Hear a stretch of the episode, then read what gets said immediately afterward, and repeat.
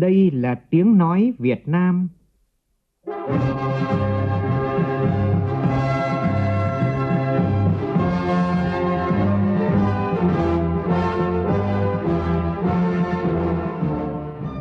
Việt Nam. Là tiếng nói Việt Nam phát thanh từ Hà Nội, thủ đô nước Cộng hòa xã hội chủ nghĩa Việt Nam.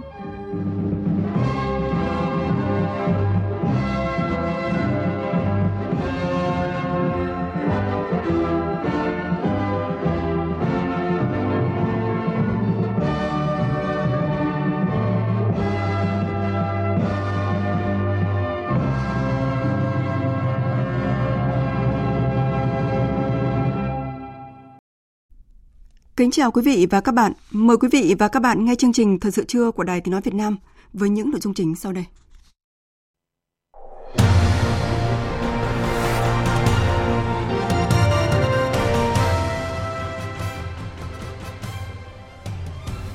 Thủ tướng Phạm Minh Chính chủ trì lễ đón và hội đàm với Thủ tướng Campuchia Hun Manet thăm chính thức Việt Nam.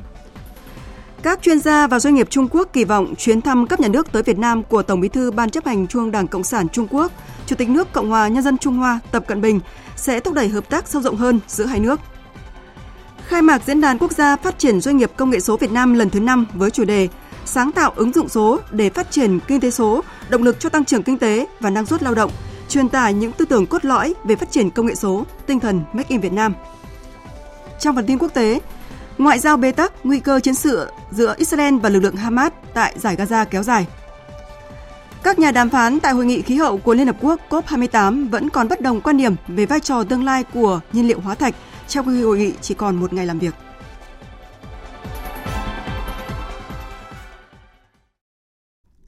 Bây giờ là nội dung chi tiết. Thưa quý vị và các bạn, sáng nay tại Phủ Chủ tịch, Thủ tướng Phạm Minh Chính chủ trì lễ đón và hội đàm với Thủ tướng Vương quốc Campuchia Samdech Moha Bovo Thấp Bạ Đầy Hun Manet cùng đoàn đại biểu cấp cao chính phủ Hoàng gia Campuchia thăm chính thức Việt Nam từ ngày 11 đến ngày 12 tháng 12. Phóng viên Vũ Khuyên phản ánh. Trong không khí trang nghiêm tại Phủ Chủ tịch, Thủ tướng Phạm Minh Chính mời Thủ tướng Campuchia Hun Manet bước lên bục danh dự. Dưới quốc kỳ hai nước, quốc thiều hai nước đã được cử lên.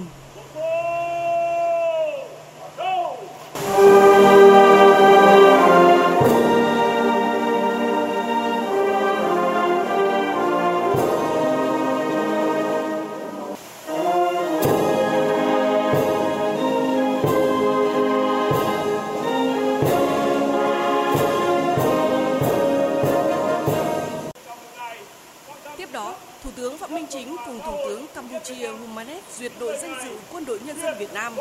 Sau lễ đón, hai thủ tướng đã tiến hành hội đàm về hợp tác song phương và chứng kiến lễ ký kết các văn kiện hợp tác. Đây là lần đầu tiên ông Hun Manet thăm Việt Nam kể từ khi nắm giữ cương vị Thủ tướng Campuchia vào tháng 8 vừa qua. Theo lịch hoạt động, trong chiều nay, Thủ tướng Campuchia sẽ hội kiến với Tổng Bí thư Nguyễn Phú Trọng, Chủ tịch nước Võ Văn Thưởng và Chủ tịch Quốc hội Vương Đình Huệ. Ngày mai 12 tháng 12, Thủ tướng Hun Manet và Thủ tướng Phạm Minh Chính sẽ giao lưu với giảng viên sinh viên của Học viện Ngoại giao và tham dự diễn đàn xúc tiến đầu tư thương mại Việt Nam-Campuchia. Việt Nam và Campuchia thiết lập quan hệ ngoại giao vào ngày 24 tháng 6 năm 1967. Năm 2005, lãnh đạo cấp cao hai nước thống nhất đề ra phương châm mới phát triển quan hệ song phương là láng giềng tốt đẹp, hữu nghị truyền thống, hợp tác toàn diện, bền vững, lâu dài. Với định hướng đó, quan hệ hai nước không ngừng được củng cố và phát triển trên mọi lĩnh vực, mang lại lợi ích thiết thực cho nhân dân hai nước, đóng góp tích cực vào hòa bình, ổn định và hợp tác ở khu vực và trên thế giới.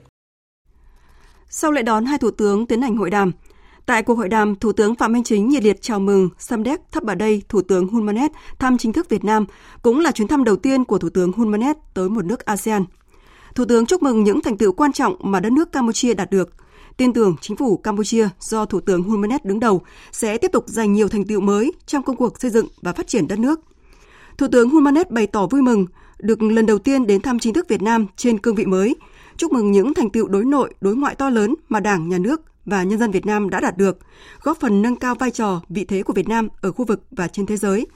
Hai thủ tướng nhấn mạnh tầm quan trọng của việc không ngừng duy trì và phát huy truyền thống đoàn kết gắn bó, chia sẻ, hỗ trợ lẫn nhau trong cuộc đấu tranh giành độc lập dân tộc, lật đổ chế độ diệt chủng Pol Pot trước đây, cũng như trong xây dựng, phát triển đất nước ngày nay. hai nhà lãnh đạo bày tỏ hài lòng trước những bước phát triển tích cực của quan hệ Việt Nam-Campuchia. Hai bên thường xuyên trao đổi đoàn, tiếp xúc cấp cao và các cấp, hợp tác an ninh quốc phòng tiếp tục được đẩy mạnh. Thương mại hai chiều đã có bước tiến lớn, tăng trưởng trung bình hơn 20% trong giai đoạn từ năm 2015 đến 2022. Việt Nam tiếp tục đứng đầu ASEAN và trong nhóm 5 nước có đầu tư trực tiếp lớn nhất tại Campuchia. Hai thủ tướng nhất trí hỗ trợ nhau xây dựng nền kinh tế độc lập, tự chủ, hội nhập quốc tế sâu rộng, hiệu quả, tăng cường kết nối hai nền kinh tế, cả kết nối về hạ tầng và kết nối về thể chế, chính sách, đẩy mạnh thương mại song phương, đặc biệt là thương mại biên giới, phấn đấu nâng kim ngạch 20 tỷ đô la Mỹ trong thời gian tới. Thưa quý vị và các bạn, nhận lời mời của Tổng Bí thư Ban Chấp hành Trung ương Đảng Cộng sản Việt Nam Nguyễn Phú Trọng và phu nhân, Chủ tịch nước Cộng hòa xã hội chủ nghĩa Việt Nam Võ Văn Thưởng và phu nhân, Tổng Bí thư Ban Chấp hành Trung ương Đảng Cộng sản Trung Quốc, Chủ tịch nước Cộng hòa Nhân dân Trung Hoa Tập Cận Bình và phu nhân sẽ thăm cấp nhà nước đến nước Cộng hòa xã hội chủ nghĩa Việt Nam từ ngày 12 đến ngày 13 tháng 12. Đây là chuyến thăm Việt Nam lần thứ 3 của đồng chí Tập Cận Bình trên cương vị người đứng đầu Đảng và Nhà nước Trung Quốc, diễn ra vào thời điểm có ý nghĩa rất quan trọng, đúng vào dịp hai nước kỷ niệm 15 năm thiết lập quan hệ đối tác hợp tác chiến lược toàn diện, là sự nối tiếp các hoạt động giao lưu cấp cao giữa hai đảng, hai nước. Các chuyên gia và doanh nghiệp Trung Quốc kỳ vọng chuyến thăm sẽ thúc đẩy hợp tác sâu rộng hơn giữa hai nước. Phóng viên Đài Tiếng nói Việt Nam thường trú tại Trung Quốc thông tin. Là một chuyên gia có nhiều năm nghiên cứu về ASEAN, ông Hứa Ninh Ninh, giám đốc điều hành Hội đồng Kinh doanh Trung Quốc ASEAN, Chủ tịch Ủy ban Hợp tác Công nghiệp trong khuôn khổ Hiệp định RCEP, đánh giá cao vai trò quan trọng của Việt Nam trong ASEAN cũng như hợp tác giữa ASEAN và Trung Quốc. Việt Nam đã phát huy hiệu quả những ưu thế về vị trí địa lý, nền kinh tế có tính bổ sung cao và mối quan hệ đặc biệt vừa là đồng chí vừa là anh em trong hợp tác với Trung Quốc. Với vai trò là quốc gia mới nổi, Việt Nam đã tận dụng tốt Hiệp định Thương mại Tự do gọi tắt là FTA Trung Quốc-ASEAN, tích cực thực hiện các chính sách thúc đẩy tự do thương mại, đưa Việt Nam trở thành quốc gia ký nhiều FTA với nước ngoài trong khối.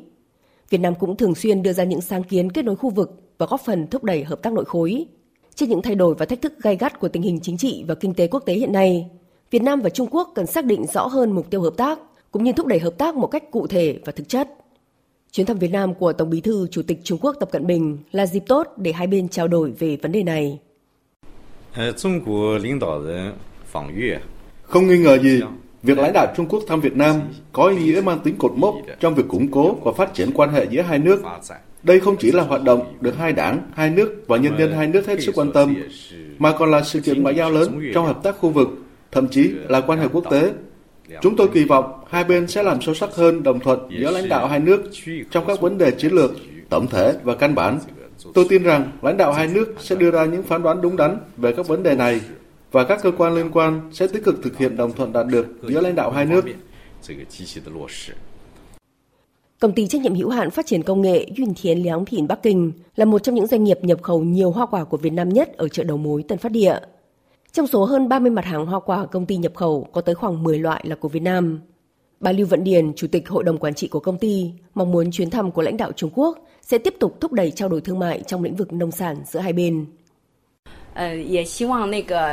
Chúng tôi hy vọng chuyến thăm Việt Nam của Chủ tịch Tập Cận Bình sẽ thúc đẩy hoạt động hậu cần thương mại hai chiều mà chúng tôi đang làm hiện nay suôn sẻ hơn, giúp chúng tôi có thêm động lực để làm cho thương mại quốc tế giữa hai bên trở nên tốt hơn, kết nối hơn và đôi bên cùng có lợi. Là người hiểu rõ giá trị dinh dưỡng của quả sầu riêng, ông Đàm Bản Thành, Viện trưởng Học viện Nghiên cứu Dưỡng sinh Bành Tổ có trụ sở ở Thượng Hải, đặc biệt ấn tượng với kết quả nhập khẩu loại quả vua này từ Việt Nam của Trung Quốc trong năm nay. Theo ông, nhu cầu của người dân nước này với sầu riêng còn rất lớn. Ông tin rằng chuyến thăm của lãnh đạo Trung Quốc tới Việt Nam sẽ tăng cường hơn nữa hợp tác nông nghiệp giữa hai nước.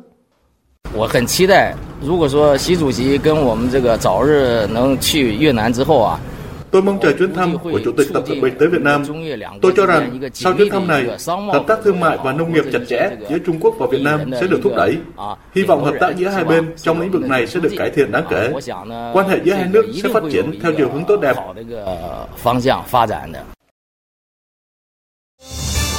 Thời sự VOV, nhanh, tin cậy, hấp dẫn. Sáng nay tại Hà Nội, Học viện Chính trị Quốc gia Hồ Chí Minh phối hợp với Ban Tổ chức Trung ương khai giảng lớp bồi dưỡng cập nhật kiến thức đối với Phó Bí thư, Chủ tịch Hội đồng Nhân dân, Chủ tịch Ủy ban Nhân dân cấp tỉnh lớp thứ 3. Ủy viên Bộ Chính trị, Giám đốc Học viện Chính trị Quốc gia Hồ Chí Minh, Chủ tịch Hội đồng Lý luận Trung ương Nguyễn Xuân Thắng, trưởng Ban Tổ chức, chủ trì lớp họp. Tin của phóng viên Nguyễn Hằng. Đồng chí Nguyễn Xuân Thắng cho biết, lớp học nhằm bồi dưỡng cập nhật kiến thức cho những người giữ vai trò quan trọng trong lãnh đạo, chỉ đạo, thực hiện chủ trương, chính sách của Đảng, Nhà nước tại các địa phương và các cơ quan trung ương, nhằm đáp ứng những yêu cầu thay đổi nhanh chóng của thực tiễn đang đặt ra. Cùng với đó, đẩy mạnh việc tổ chức thực hiện thắng lợi toàn diện Nghị quyết Đại hội Đảng lần thứ 13 và Nghị quyết Đại hội Đảng bộ các cấp. Khẳng định, chương trình của lớp đã được học viện chuẩn bị kỹ lưỡng, bài bản, nội dung các chuyên đề được các báo cáo viên chú trọng cập nhật kiến thức, gắn kết với thực tiễn mới của đất nước và thế giới, bám sát tinh thần Đại hội đại biểu toàn quốc lần thứ 13 của Đảng và nghị quyết các hội nghị trung ương, các kết luận, chỉ thị của Bộ Chính trị, Ban Bí thư từ đầu nhiệm kỳ đến nay. Đồng chí Nguyễn Xuân Thắng nhấn mạnh. Bộ Chính trị, Ban Bí thư Trung ương khóa 13 đã giao cho Ban Tổ chức Trung ương và Học viện Chính trị Quốc gia Hồ Chí Minh chủ trì xây dựng chương trình tổ chức cái lớp bồi dưỡng cập nhật kiến thức.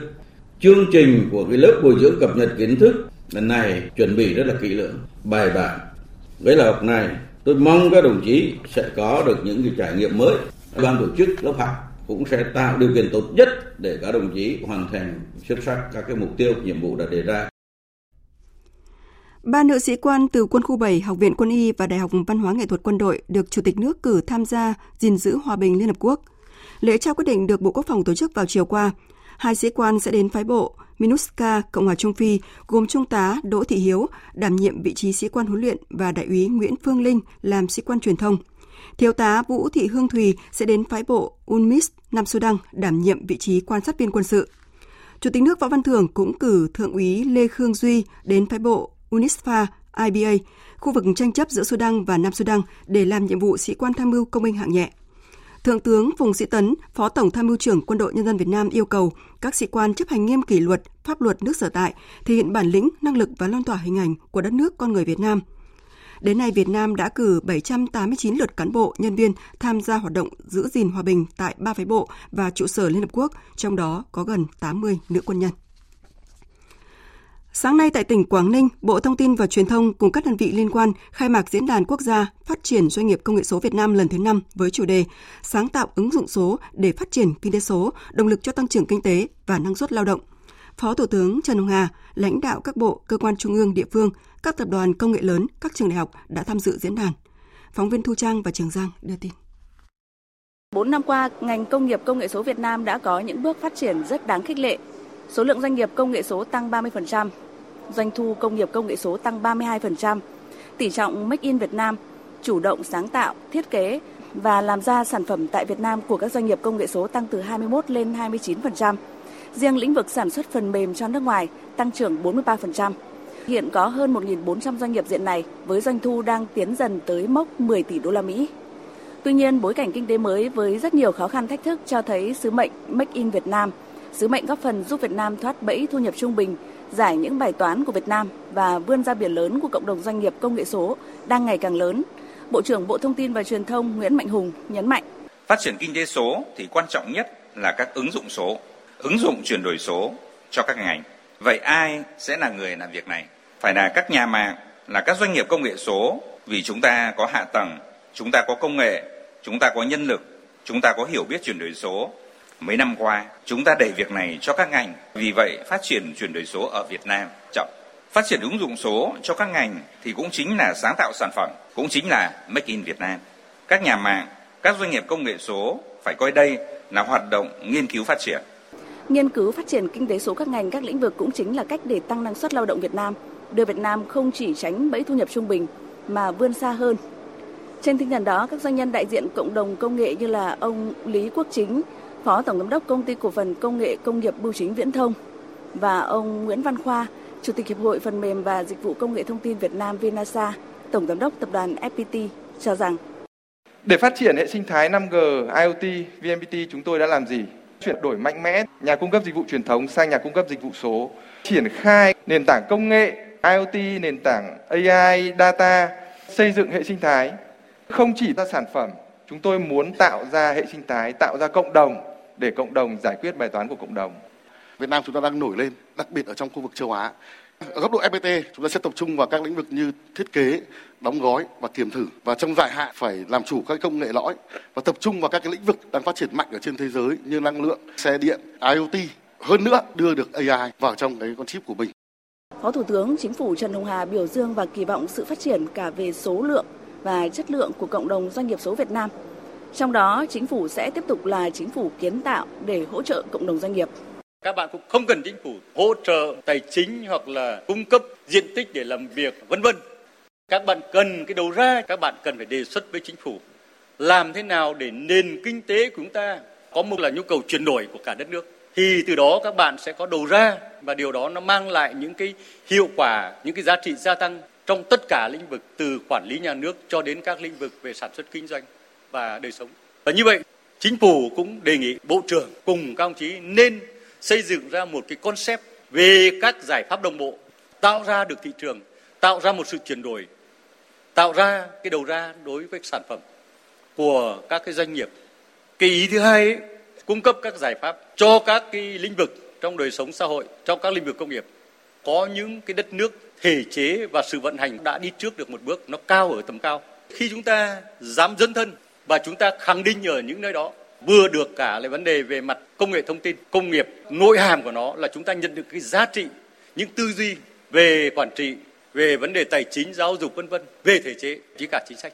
Khoảng 1.400 doanh nghiệp hoàn toàn là những lực lượng để mang lại giá trị về mặt xã hội, mặt chính trị cho đất nước ta. Trong chương trình khai mạc diễn đàn diễn ra lễ trao giải thưởng sản phẩm công nghệ số Make in Việt Nam 2023 nhằm động viên khích lệ phát triển doanh nghiệp số mạnh mẽ hơn. Trong đó có những doanh nghiệp đang nỗ lực dấn thân vào ngành công nghiệp bán dẫn. 2024 là năm đầu tiên Việt Nam thực hiện chiến lược quốc gia về phát triển công nghiệp bán dẫn. Từ ngày 18 đến ngày 20 tháng 12 này sẽ diễn ra Đại hội đại biểu toàn quốc Hội Sinh viên Việt Nam lần thứ 11. Đại hội có sự tham gia của 696 đại biểu, đại diện cho trí tuệ, ý chí và nguyện vọng của hơn 1,7 triệu hội viên, sinh viên Việt Nam trong và ngoài nước. Đây là thông tin tại cuộc họp báo do Trung ương Hội Sinh viên Việt Nam tổ chức sáng nay tại Hà Nội. Tin của phóng viên Phương Thoa. Với khẩu hiệu hành động, sinh viên Việt Nam vững bản sắc, giàu khát vọng, kiến tạo tương lai, dựng xây đất nước, đại hội sẽ đánh giá công tác hội và phong trào sinh viên nhiệm kỳ 2018-2023, xác định mục tiêu, nhiệm vụ, giải pháp, công tác hội và phong trào sinh viên nhiệm kỳ 2023-2028, bầu Ban chấp hành Trung ương Hội Sinh viên Việt Nam khóa 11. Trung ương Hội Sinh viên Việt Nam cũng sẽ ra mắt Hội đồng Tư vấn đồng hành với sinh viên nhiệm kỳ 2023-2028. Anh Nguyễn Minh Chiết, Bí thư Trung ương Đoàn, Chủ tịch Trung ương Hội Sinh viên Việt Nam nhấn mạnh. Chúng tôi cũng muốn thể hiện cái tính hành động qua cái nội dung của đại hội của các bạn sinh viên, được thể hiện qua các cái nhóm chỉ tiêu, các cái giải pháp triển khai phong trào sinh viên năm tốt và các cái đề án. Thì chúng tôi cũng đã lĩnh hội các cái hệ thống chỉ tiêu cũng như cái định hướng và các mũi đột phá của Đảng, của Đoàn để đưa vào cái nội dung hành động của đại hội. Và bên cạnh đó thì cái nhu cầu, nguyện vọng, các cái khảo sát của sinh viên về các cái chương trình đề án này phục vụ cho đời sống học tập, nghiên cứu khoa học, tìm kiếm việc làm, khởi nghiệp của các bạn sinh viên. Trong khuôn khổ đại hội, các đại biểu sẽ vào lăng viếng Chủ tịch Hồ Chí Minh, báo công dân Bác và dâng hương tưởng niệm các anh hùng liệt sĩ tại tượng đài Bắc Sơn, thành phố Hà Nội, tham quan triển lãm Sinh viên Việt Nam kiến tạo tương lai, dựng xây đất nước, tham quan chương trình nghệ thuật Tinh hoa Bắc Bộ. Tại Cà Mau đang diễn ra Festival Tôm Cà Mau và Diễn đàn Ô Cốp Đồng bằng Sông Cửu Long năm 2023. Đây là sự kiện có quy mô khu vực và lần đầu tiên được tỉnh Cà Mau tổ chức. Phóng viên Trần Hiếu thông tin.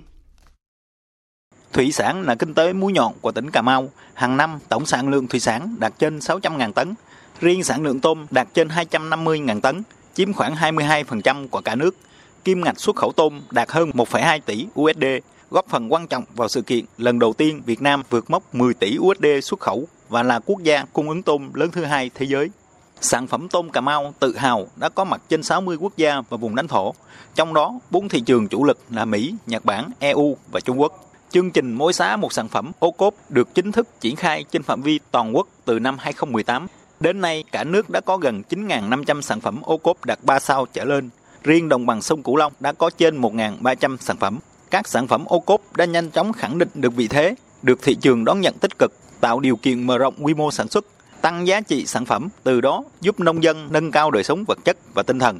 Sự kiện Festival Tôm Cà Mau và diễn đàn kết nối sản phẩm ô cốp đồng bằng sông Cửu Long là sự kiện lớn trong năm nhằm quảng bá thương hiệu ngành hàng tôm, các sản phẩm ô cốp của tỉnh đến du khách trong và ngoài nước, tạo điều kiện để các đơn vị doanh nghiệp gặp gỡ, giới thiệu sản phẩm, tìm kiếm cơ hội hợp tác, phát triển. Trong khi nhiều ngành lĩnh vực gặp khó khăn thì tốc độ tăng trưởng của ngành nông nghiệp ở tỉnh Tiền Giang đạt mức cao. Phóng viên Nhật Trường thông tin. Năm nay, mức tăng trưởng kinh tế của tỉnh Tiền Giang đạt hơn 5,72%, trong đó khu vực nông lâm ngư nghiệp tăng 2,3%, khu vực công nghiệp xây dựng tăng 9,7% và khu vực dịch vụ tăng 5,8%. Toàn tỉnh có 19 trên 21 chỉ tiêu đạt và vượt kế hoạch, kim ngạch xuất khẩu thực hiện đạt 4,6 tỷ USD, tăng 18,3% kế hoạch, tăng gần 13% so với cùng kỳ. Đáng ghi nhận là cơ cấu kinh tế chuyển dịch đúng hướng. Trong khu vực 1 thì mức tăng trưởng của ngành nông nghiệp đạt cao nhất. Trong năm, trái cây luôn trúng mùa trúng giá và đạt giá trị xuất khẩu cao, nổi bật như vườn sầu riêng hơn 20.000 hectare, nhà vườn bán được giá từ 70.000 đồng đến 130.000 đồng trên 1 kg, cho lãi trên 1 tỷ đồng trên 1 hectare. Thanh long trên 10.000 hectare, giá dao động từ 15.000 đồng đến 40.000 đồng trên 1 kg, cho lãi trên 300 triệu đồng trên 1 hectare. Mít diện tích gần 15.000 hectare có thời điểm giá tăng đến 40.000 đồng trên 1 kg, cho lãi trên 400 triệu đồng trên 1 hectare. Ngành nông nghiệp phát triển đã giúp cho đời sống người nông dân ổn định. Năm nay, dự kiến tỉnh Hà Tĩnh có 26 trong tổng số 29 chỉ tiêu kinh tế xã hội chủ yếu đạt và vượt kế hoạch. Có 2 chỉ tiêu dự kiến không đạt là thu ngân sách và xây dựng nông thôn mới. Phóng viên Sĩ Đức thông tin. Năm 2023, tăng trưởng kinh tế của Hà Tĩnh đạt 8,05%. Có 2 chỉ tiêu dự kiến không đạt kế hoạch là thu ngân sách và xây dựng nông thôn mới. Tổng thu ngân sách trên địa bàn ước đạt 17.422 tỷ đồng, bằng 92% dự toán. Về nguyên nhân thu ngân sách không đạt chỉ tiêu, Phó Chủ tịch Thường trực Ủy ban Nhân dân tỉnh Hà Tĩnh, ông Nguyễn Hồng Lĩnh cho rằng chỉ tiêu tổng thu ngân sách không đạt dự toán do phần thu từ xuất nhập khẩu giảm, và giảm ở đây chủ yếu là do Formosa giảm nhập nguyên liệu. Riêng thu nội địa, mặc dù trong điều kiện sản xuất kinh doanh còn khó khăn, đồng thời đó là chúng ta thực hiện chính sách miễn giảm thuế, hỗ trợ doanh nghiệp phục hồi. Nhưng mà năm nay chúng ta đã vượt được 4% chỉ tiêu Hội đồng Nhân tỉnh giao. Năm 2024, Hà Tĩnh dự kiến xây dựng 28 chỉ tiêu, trong đó có một số chỉ tiêu trọng tâm như là tốc độ tăng trưởng kinh tế GRDP đạt từ 8 đến 8,5%. Thu nhập bình quân theo đầu người đạt trên 51 triệu đồng trên năm, tổng thu ngân sách trên địa bàn đạt 17.500 tỷ đồng và phấn đấu 100% các huyện, thành phố, thị xã đạt chuẩn và hoàn thành nhiệm vụ xây dựng nông thôn mới. Hà Tĩnh xác định 9 nhóm nhiệm vụ giải pháp gồm tập trung triển khai các nhiệm vụ lớn trọng tâm, chú trọng thu hút đầu tư, phát triển sản xuất công nghiệp, duy trì ổn định sản xuất nông nghiệp, xây dựng nông thôn mới, nâng cao sức cạnh tranh của du lịch, thương mại, dịch vụ, huy động và sử dụng hiệu quả các nguồn lực, xây dựng kết cấu hạ tầng kinh tế xã hội đồng bộ, đẩy mạnh chuyển đổi số, cải cách hành chính, phát huy đoàn kết, tạo đồng thuận trong nhân dân. Thưa quý vị và các bạn, với tinh thần không để ai bị bỏ lại phía sau, tỉnh Vĩnh Phúc đã triển khai nhiều cơ chế chính sách tạo điều kiện giúp hộ nghèo, cận nghèo phát triển kinh tế, nâng cao thu nhập, cải thiện đời sống và từng bước vươn lên.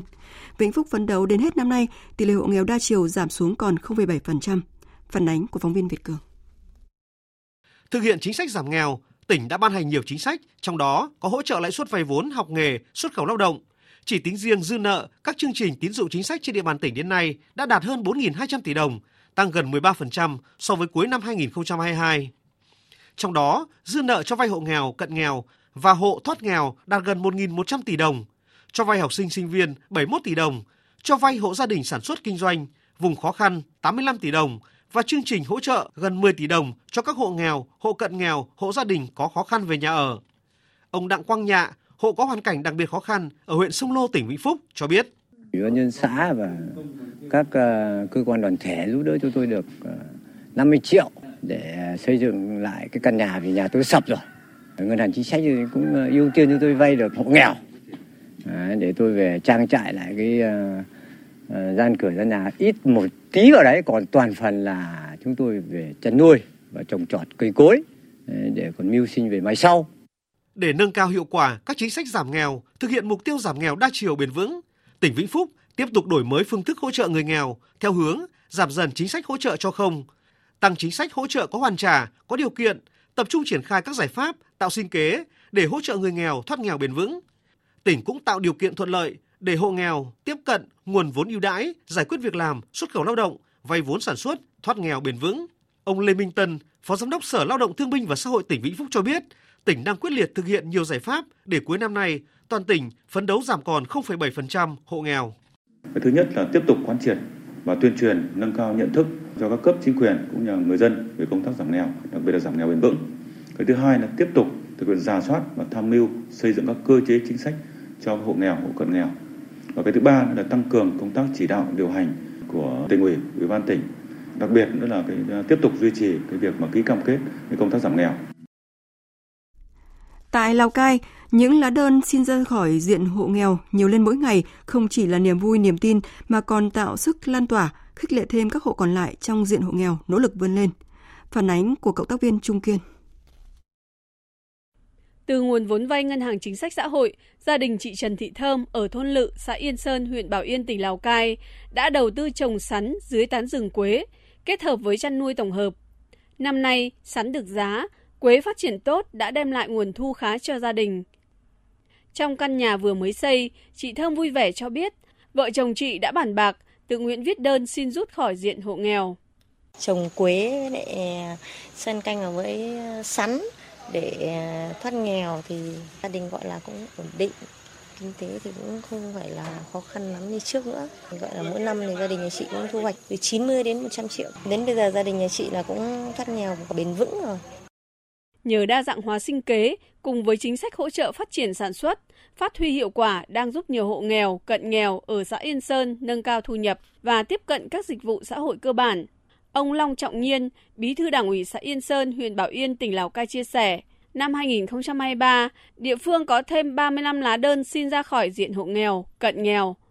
Dù nhiều hộ còn khó khăn, nhưng vẫn quyết tâm tự mình vươn lên, nhường sự hỗ trợ cho những hộ còn khó khăn hơn mình.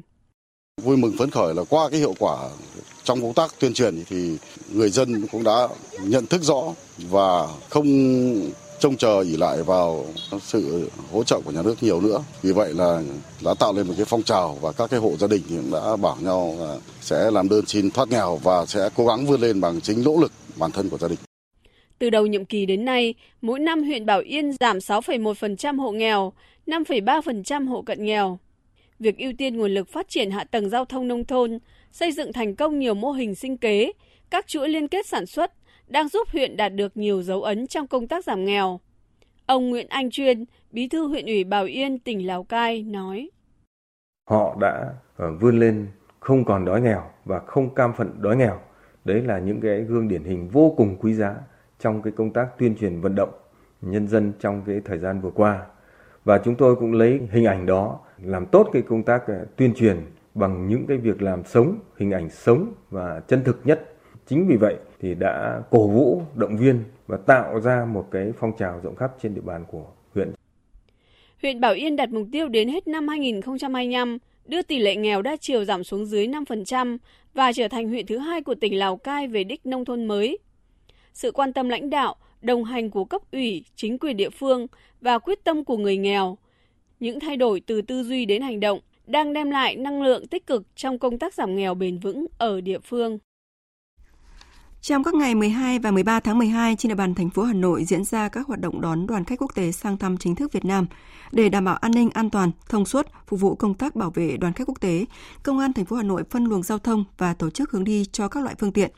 Theo đó, từ 12 giờ đến 21 giờ 30 ngày 12 tháng 12 và từ 7 giờ 30 đến 17 giờ ngày 13 tháng 12, tạm cấm đối với xe ô tô kinh doanh vận tải hành khách, kinh doanh vận tải hàng hóa trên một số tuyến đường giao thông theo lệnh, chỉ dẫn của lực lượng chức năng, hạn chế đối với xe ô tô cá nhân, xe mô tô hoạt động trên các tuyến đường giao thông, địa bàn các quận huyện Ba Đình, Hoàn Kiếm, Đống Đa, Cầu Giấy, Nam Từ Liêm, Đông Anh, Sóc Sơn và Mê Linh. Tiếp theo là một số thông tin về thời tiết qua phần tổng hợp của biên tập viên Phương Anh.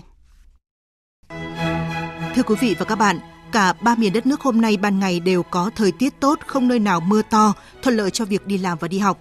Ở Bắc Bộ, do áp cao lạnh lục địa di chuyển ra phía đông và suy yếu, nên Bắc Bộ độ ẩm cao, sương mù khiến trời nồm ẩm ướt, tầm trưa chiều giảm mây, gió nhẹ hưởng nắng. Nhiệt độ cao nhất trong ngày tại Hà Nội cũng như là hầu khắp miền Bắc phổ biến trong khoảng 28-29 độ. Riêng khu vực Tây Bắc nhiệt độ cao hơn 31-32 độ. Đặc biệt là từ đêm nay, khu vực này có mưa rào rải rác và có nơi có dông.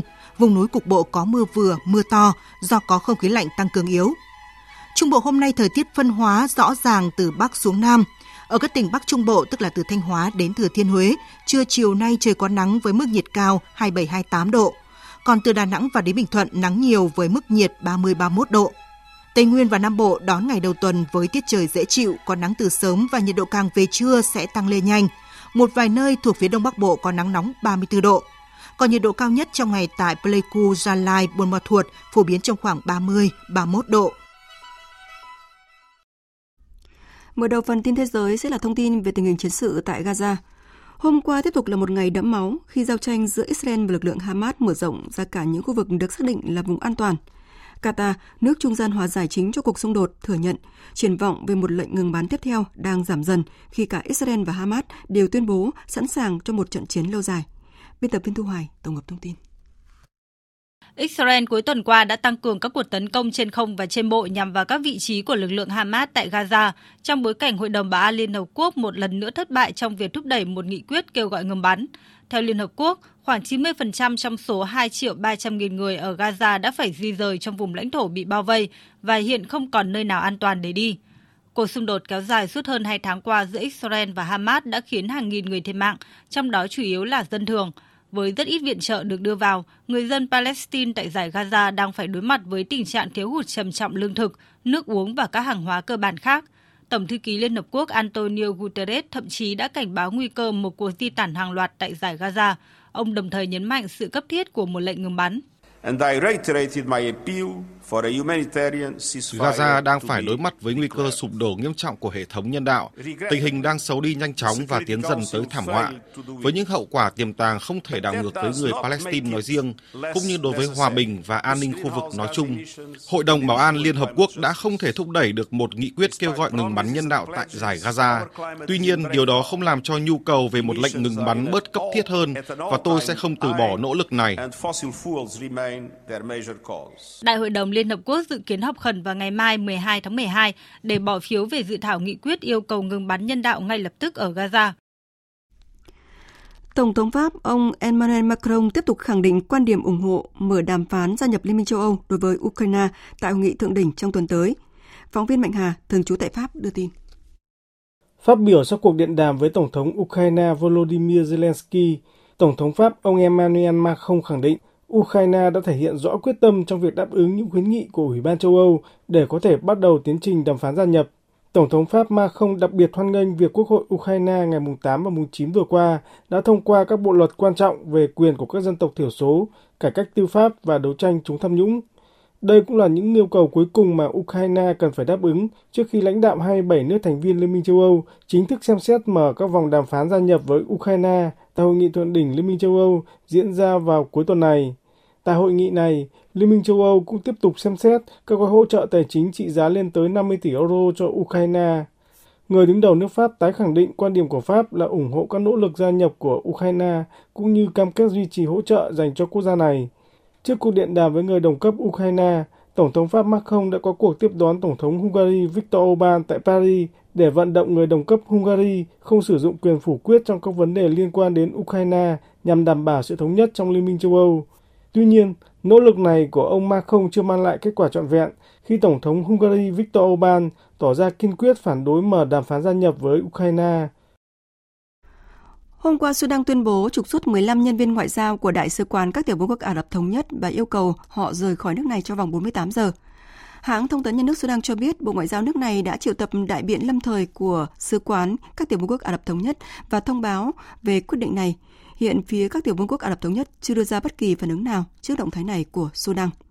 Sudan đang phải đối mặt với tình hình nhân đạo ngày càng xấu đi từ khi các cuộc đụng độ chết người nổ ra giữa lực lượng vũ trang Sudan và lực lượng hỗ trợ nhanh ở thủ đô Khartoum và các khu vực khác vào ngày 15 tháng 4. Giao tranh giữa hai bên đã buộc hơn 6,5 triệu người phải di rời và gây ra làn sóng xung đột sắc tộc ở Darfur. Chỉ còn hơn một ngày làm việc, các nhà đàm phán tại hội nghị khí hậu của Liên Hợp Quốc COP28 ở Dubai, các tiểu vương quốc Ả Rập Thống Nhất vẫn còn bất đồng quan điểm về vai trò tương lai của nhiên liệu hóa thạch.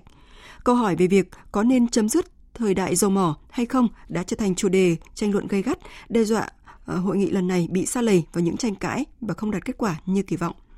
Tổng hợp của biên tập viên Trần Nga. Liên minh gồm 80 quốc gia, trong đó có Mỹ, Liên minh châu Âu và các quốc đảo nhỏ đang thúc đẩy một thỏa thuận bao gồm ngôn từ loại bỏ dần dầu, khí đốt và than đá. Liên minh châu Âu nhắc lại quan điểm việc loại bỏ dần nhiên liệu hóa thạch là một phần thiết yếu của bất kỳ thỏa thuận nào nhằm ngăn chặn điều tồi tệ nhất của biến đổi khí hậu. Các quốc đảo nhỏ dễ bị tổn thương về khí hậu cũng cho biết việc từ chối đề cập nhiên liệu hóa thạch tại COP28 sẽ đe dọa toàn thế giới. Đại diện quần đảo Marshall nhấn mạnh nhiên liệu hóa thạch là nguyên nhân gốc rễ của khủng hoảng và mức giới hạn tăng nhiệt độ 1,5 độ C là không thể thương lượng.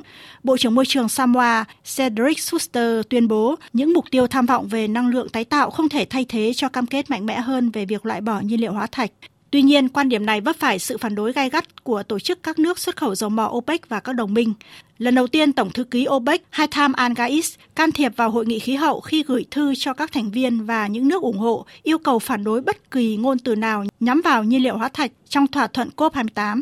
Quốc gia sản xuất dầu lớn nhất trong OPEC là Ả Rập Xê Út cùng với Nga và các quốc gia khác lập luận rằng trọng tâm của COP28 là giảm lượng khí thải chứ không phải nhắm vào các nguồn nhiên liệu gây khí thải. Cao ủy Liên minh châu Âu về khí hậu Ufker Hoxha đã chỉ trích nỗ lực của OPEC nhằm làm chệch hướng thỏa thuận COP28 về việc loại bỏ dần nhiên liệu hóa thạch, gọi động thái của OPEC là vô ích và không phù hợp.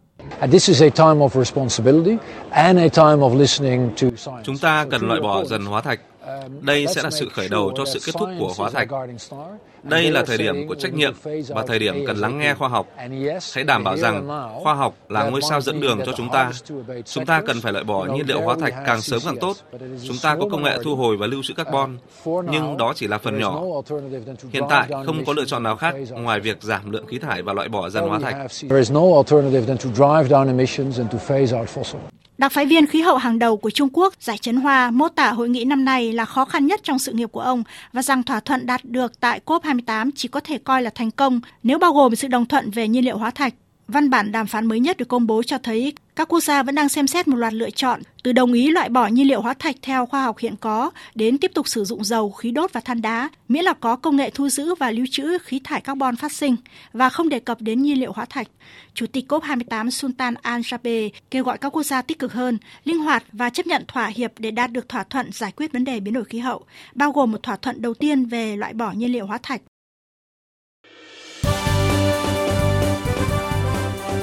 Thời sự tiếng nói Việt Nam. Thông tin nhanh, bình luận sâu, tương tác đa chiều.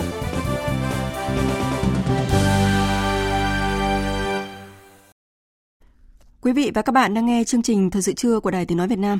Thưa quý vị và các bạn, theo quy hoạch phát triển điện lực quốc gia hay còn gọi là quy hoạch điện 8, đến năm 2030, nguồn nhiệt điện khí trong nước và khí hóa lỏng sẽ đạt hơn 37.000 MW, tương ứng gần 25% tổng công suất nguồn điện, chiếm tỷ trọng lớn nhất trong cơ cấu nguồn điện của hệ thống điện quốc gia.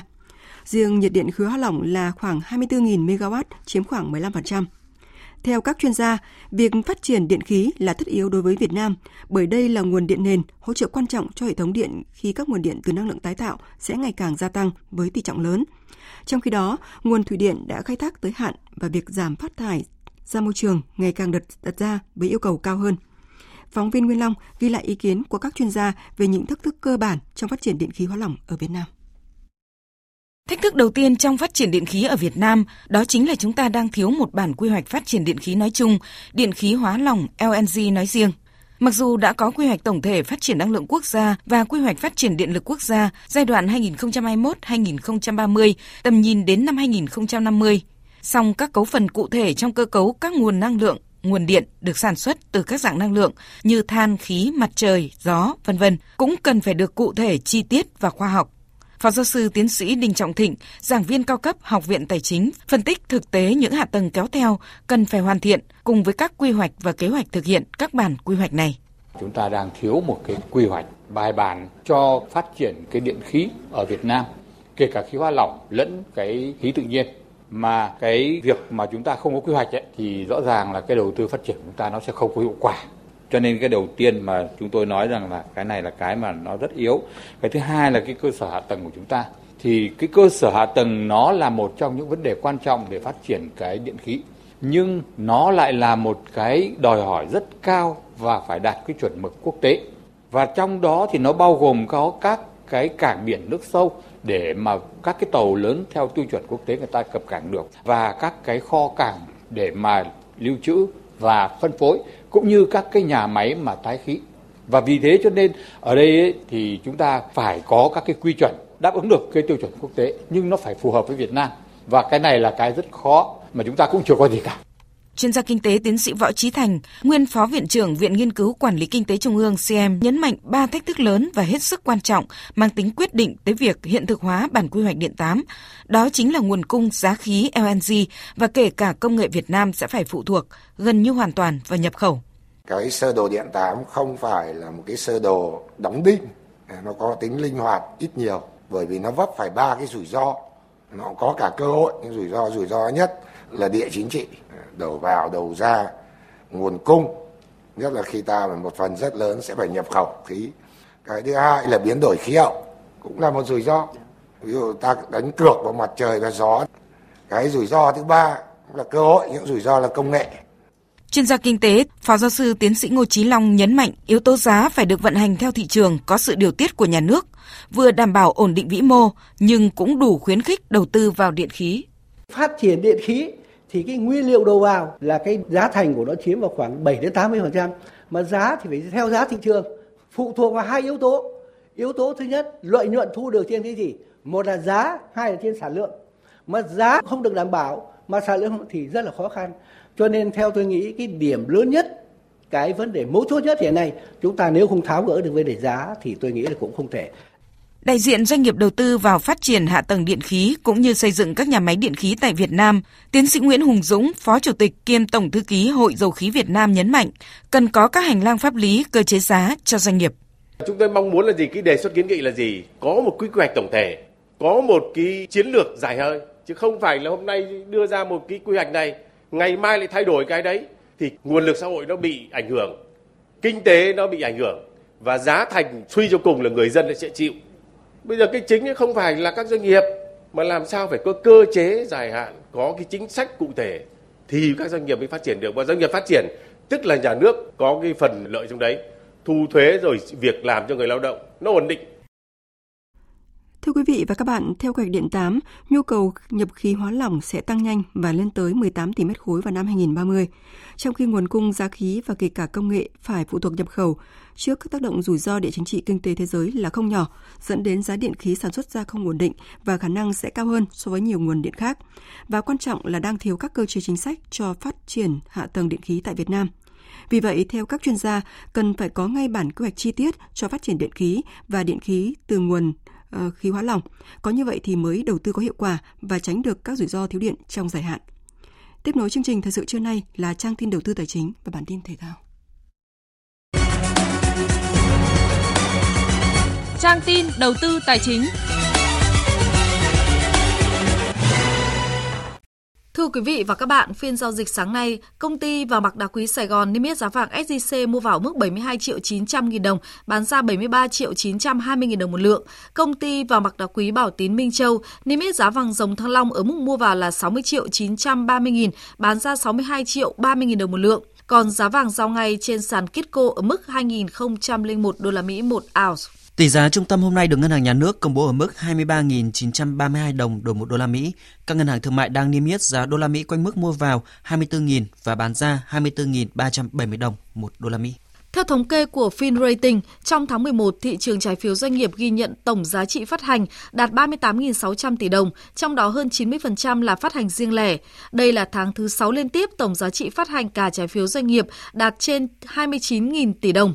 Tính chung trong 11 tháng, tổng giá trị phát hành cả trái phiếu riêng lẻ và chào bán ra công chúng đạt gần 253.000 tỷ đồng, trong đó kênh trái phiếu riêng lẻ đạt 228.000 tỷ đồng và phát hành ra công chúng đạt 25.000 tỷ đồng. Ngân hàng Thương mại Cổ phần Bưu điện Liên Việt vừa triển khai gói lãi suất ưu đãi 2.000 tỷ đồng cho khách hàng doanh nghiệp vay vốn ngắn hạn với mức lãi suất ưu đãi chỉ từ 6,5% một năm. Thời gian triển khai từ ngày 11 tháng 12 năm nay đến hết ngày 30 tháng 6 năm 2024 hoặc khi hết hạn mức ưu đãi. Lãi suất ưu đãi cố định từ 6,5% cho vay vốn ngắn hạn 3 hoặc là dưới 3 tháng, 6,5% một năm trên 3 tháng đến dưới 6 tháng, lãi suất từ 7% một năm. Chuyển sang thông tin diễn biến trên thị trường chứng khoán, phiên giao dịch sáng nay, nhà đầu tư vẫn tỏ ra phân vân nên khối lượng giao dịch chưa có sự cải thiện và các chỉ số chính liên tục giằng co quanh mốc tham chiếu. Các cổ phiếu trong rổ VN30 tăng giảm đan xen nhưng lực mua có phần mạnh hơn. Cụ thể, VHM, VIC, VNM tăng nhẹ. Trái lại, VPB, TCB và VJC đang gặp phải áp lực bán mạnh và lấy đi gần 2 điểm từ VN Index. Kết thúc phiên giao dịch sáng nay, VN Index giảm 1,06 điểm, còn 1.123,38 điểm. HN Index giảm 0,77 điểm, còn 230,43 điểm. Đầu tư tài chính biến cơ hội thành hiện thực. Đầu tư tài chính biến cơ hội thành hiện thực.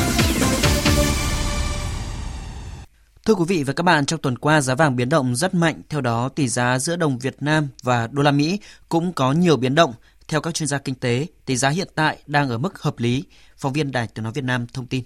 Nhóm phân tích của Ngân hàng Singapore UOB đánh giá tỷ giá giữa đồng Việt Nam với đô la Mỹ đã giảm xuống mức thấp hơn sau khi đạt mức dự báo 23.500 đồng trong quý 4 năm nay, sau khi Cục Dự trữ Liên bang Mỹ Fed phát đi tín hiệu có thể kết thúc chu kỳ tăng lãi suất.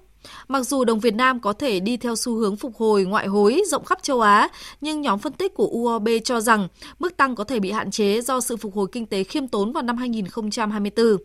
Nhìn chung, dự báo tỷ giá giữa đồng Việt Nam với đô la Mỹ được các tổ chức tài chính dự báo giảm dần từ mức 24.000 trong năm 2024. Với góc nhìn khác, chuyên gia kinh tế, Phó Giáo sư Tiến sĩ Đinh Trọng Thịnh nhận định. Các ngân hàng trung ương của các quốc gia trên thế giới trong cái thời gian vừa qua đều tiếp tục thực hiện cái việc nâng cái lãi suất điều hành, từ đó chống cái lạm phát. Do đó cho nên các cái đồng tiền trên thế giới, đặc biệt là đồng đô la Mỹ trong cái thời gian vừa qua lên giá tương đối lớn. Và rõ ràng là đây là một cái việc mà nó rất khó cho cái điều hành lãi suất, vì chúng ta đang tiếp tục giảm cái lãi suất của cái hệ thống ngân hàng, và trên cái cơ sở đó ấy, làm cho cái sức ép về tỷ giá hối đoái nó tăng lên. Ngân hàng Nhà nước cho biết với cơ chế điều hành theo tỷ giá trung tâm của Việt Nam, tỷ giá trung tâm diễn biến trên cơ sở tham chiếu diễn biến của giỏ đồng tiền các đối tác thương mại lớn của Việt Nam. Theo đó, tỷ giá trung tâm phản ánh được diễn biến thị trường quốc tế nói chung, bao gồm diễn biến căng thẳng thương mại quốc tế, diễn biến đồng đô la Mỹ và các đồng tiền khác. Việc điều hành tỷ giá trung tâm phù hợp, can thiệp ngoại tệ linh hoạt, chủ động, góp phần ổn định thị trường ngoại tệ và ổn định kinh tế vĩ mô. Phó Thống đốc Ngân hàng Nhà nước Việt Nam Đào Minh Tú nhận định. Chúng ta đang duy trì một cái tỷ giá có thể nói là tích cực hơn kể cả những cái nước xung quanh ở Việt Nam. Thế và mong muốn của chúng tôi cũng như trong cái điều hành thì cũng sẽ cố gắng duy trì sự ổn định của cái tỷ giá này, đảm bảo cái hài hòa cho cái chính sách xuất khẩu cũng như nhập khẩu. Đặc biệt là tạo điều kiện vẫn tiếp tục cho thu hút cái dòng vốn đầu tư nước ngoài vào Việt Nam. Theo các chuyên gia của công ty chứng khoán VN Direct, việc ổn định được tỷ giá trong biên độ phù hợp sẽ giảm thiểu được tác động tiêu cực và nâng cao khả năng cạnh tranh hàng xuất khẩu của Việt Nam. Mức giảm giá vừa phải của đồng Việt Nam so với đô la Mỹ dưới 3% sẽ thúc đẩy hoạt động xuất khẩu, tăng khả năng cạnh tranh của xuất khẩu Việt Nam. Ngoài ra, điều này ít có khả năng khiến cho dòng vốn đầu tư nước ngoài chảy mạnh ra khỏi Việt Nam.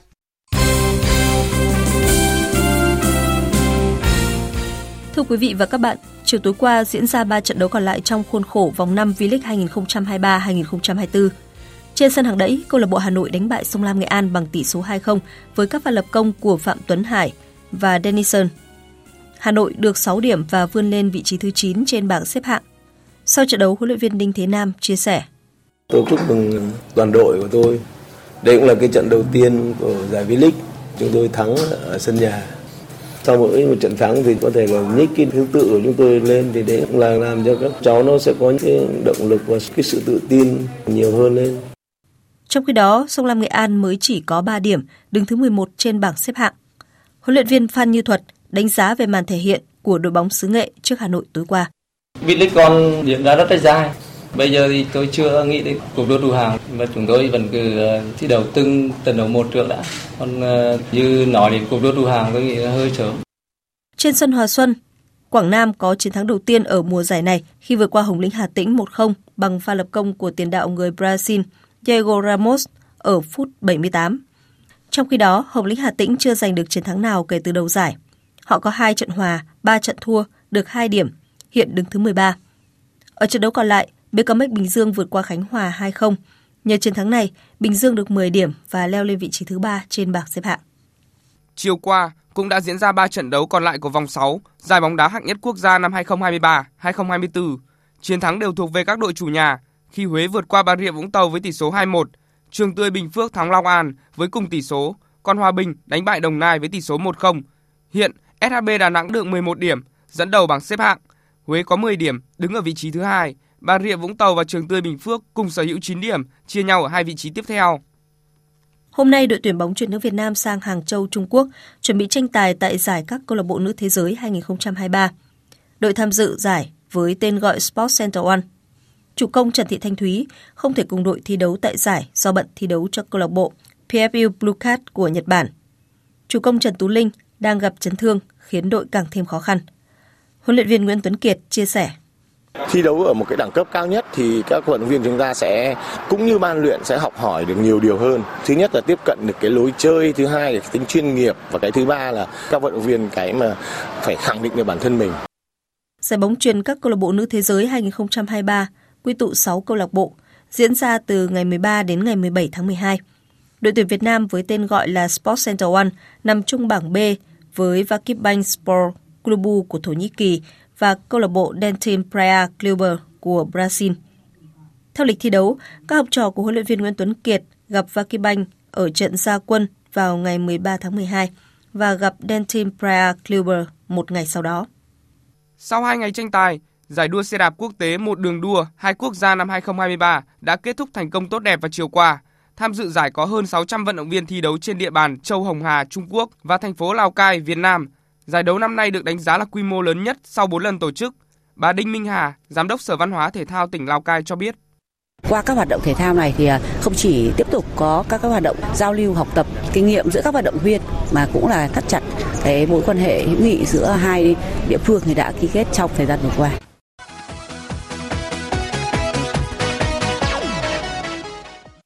Đêm qua diễn ra 4 trận đấu còn lại thuộc vòng 16 Premier League. Manchester City chật vật vượt qua chủ nhà Luton Town với tỷ số sát nút. Cuối hiệp 1, Adebayo chọc thủng lưới của Man City giúp Luton Town dẫn trước 1-0. Phút thứ 62, Bernardo Silva gỡ hòa 1-1 cho đội khách. 3 phút sau, Jack Grealish ấn định chiến thắng 2-1 cho Man City.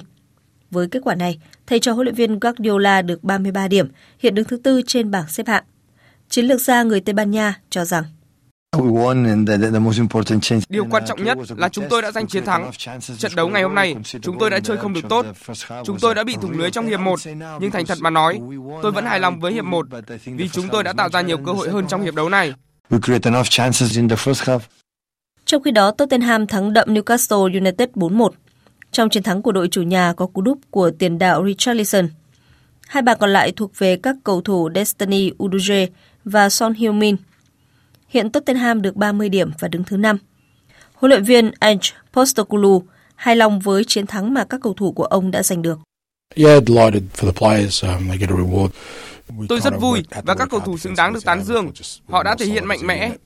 Chúng tôi đã chơi đoàn kết, chặt chẽ. Newcastle cũng đã tạo ra nhiều mối đe dọa tiềm tàng, nhưng chúng tôi đã phản ứng tốt. Trong 2 trận đấu còn lại, Everton đánh bại Chelsea 2-0, trong khi Fulham gây bất ngờ lớn khi thắng đậm West Ham 5-0. Còn ở trận cầu tâm điểm thuộc vòng 16 La Liga, Barcelona nhận thất bại 2-4 khi tiếp Girona. Với chiến thắng này, Girona được 41 điểm, chiếm ngôi đầu bảng từ Real Madrid. Barcelona có 34 điểm, xếp thứ 4. Dự báo thời tiết. Phía Tây Bắc Bộ chiều nắng, đêm có mưa, mưa rào rải rác và có nơi có dông, cục bộ có mưa vừa mưa to, sáng sớm có sương mù và sương mù nhẹ rải rác, gió nhẹ, đêm và sáng trời lạnh, nhiệt độ từ 20 đến 32 độ. Phía Đông Bắc Bộ chiều nắng, đêm có mưa vài nơi, riêng vùng núi có mưa, mưa rào rải rác và có nơi có dông, cục bộ có mưa vừa mưa to, sáng sớm có sương mù và sương mù nhẹ rải rác, gió nhẹ, đêm và sáng trời lạnh, nhiệt độ từ 20 đến 28 độ. Khu vực từ Thanh Hóa đến Thừa Thiên Huế chiều nắng, đêm có mưa vài nơi, sáng sớm có sương mù và sương mù nhẹ, gió nhẹ, nhiệt độ từ 21 đến 30 độ. Khu vực từ Đà Nẵng đến Bình Thuận chiều nắng, chiều tối và đêm có mưa rào và dông vài nơi, gió đông bắc cấp 2, cấp 3, nhiệt độ từ 22 đến 31 độ. Tây Nguyên chiều nắng, chiều tối và đêm có mưa rào và dông vài nơi, gió đông bắc đến đông cấp 2, cấp 3, nhiệt độ từ 17 đến 31 độ. Nam Bộ chiều nắng, chiều tối và đêm có mưa rào và dông vài nơi, gió đông bắc đến đông cấp 2, cấp 3, nhiệt độ từ 22 đến 34 độ. Khu vực Hà Nội chiều nắng, đêm có nơi có mưa, mưa nhỏ, sáng sớm có sương mù và sương mù nhẹ, gió nhẹ, đêm và sáng trời lạnh, nhiệt độ từ 20 đến 28 độ. Dự báo thời tiết biển, Bắc và Nam Vịnh Bắc Bộ có mưa vài nơi, gió nhẹ, từ chiều mai có gió đông đến đông bắc cấp 3, cấp 4. Vùng biển từ Quảng Trị đến Quảng Ngãi không mưa, gió Đông Nam đến Đông cấp 3, cấp 4. Ngày mai chuyển gió Đông đến Đông Bắc cấp 4. Vùng biển từ Bình Định đến Ninh Thuận và từ Bình Thuận đến Cà Mau không mưa, gió Đông Bắc cấp 4, cấp 5. Vùng biển từ Cà Mau đến Kiên Giang có mưa rào và dông vài nơi, gió Đông Bắc đến Đông cấp 3, cấp 4. Khu vực Bắc và giữa Biển Đông, khu vực quần đảo Hoàng Sa thuộc thành phố Đà Nẵng có mưa vài nơi, gió Đông Bắc cấp 3, cấp 4, chiều mai mạnh dần lên cấp 4, cấp 5. Khu vực Nam Biển Đông, khu vực quần đảo Trường Sa thuộc tỉnh Khánh Hòa có mưa rào rải rác và có nơi có dông, gió Đông Bắc cấp 4, cấp 5. Vịnh Thái Lan có mưa rào và dông vài nơi, gió nhẹ. Vừa rồi là thông tin dự báo thời tiết, sau đây chúng tôi tóm lược những tin chính đã phát trong chương trình. Sáng nay, Thủ tướng Phạm Minh Chính chủ trì lễ đón và hội đàm với Thủ tướng Campuchia Hun Manet thăm chính thức Việt Nam. Tại cuộc hội đàm, hai nhà lãnh đạo nhất trí hỗ trợ nhau xây dựng nền kinh tế độc lập, tự chủ, hội nhập quốc tế sâu rộng, đẩy mạnh thương mại song phương, đặc biệt là thương mại biên giới, phấn đấu nâng kim ngạch thương mại đạt 20 tỷ đô la trong thời gian tới. Diễn đàn quốc gia phát triển doanh nghiệp công nghệ số Việt Nam lần thứ 5 với chủ đề Sáng tạo ứng dụng số để phát triển kinh tế số, động lực cho tăng trưởng kinh tế và năng suất lao động đã khai mạc sáng nay tại Hạ Long, Quảng Ninh, truyền tải những tư tưởng cốt lõi về phát triển công nghệ số, tinh thần Make in Việt Nam. Hôm qua tiếp tục là một ngày đẫm máu trên dải Gaza khi giao tranh giữa Israel và lực lượng Hamas mở rộng ra cả những khu vực được xác định là vùng an toàn. Qatar, nước trung gian hòa giải chính cho cuộc xung đột, thừa nhận triển vọng về một lệnh ngừng bắn tiếp theo đang giảm dần khi cả Israel và Hamas đều tuyên bố sẵn sàng cho một trận chiến lâu dài. Đại hội đồng Liên Hợp Quốc dự kiến sẽ họp khẩn vào ngày mai để bỏ phiếu về dự thảo nghị quyết yêu cầu ngừng bắn nhân đạo ngay lập tức ở dải Gaza. Chỉ còn một ngày làm việc, các nhà đàm phán tại Hội nghị Khí hậu của Liên Hợp Quốc COP28 ở Dubai vẫn còn bất đồng quan điểm về vai trò tương lai của nhiên liệu hóa thạch. Câu hỏi về việc liệu có nên chấm dứt thời đại dầu mỏ hay không đã trở thành chủ đề tranh luận gay gắt, đe dọa nguy cơ hội nghị bị sa lầy vào những tranh cãi và không đạt kết quả như kỳ vọng.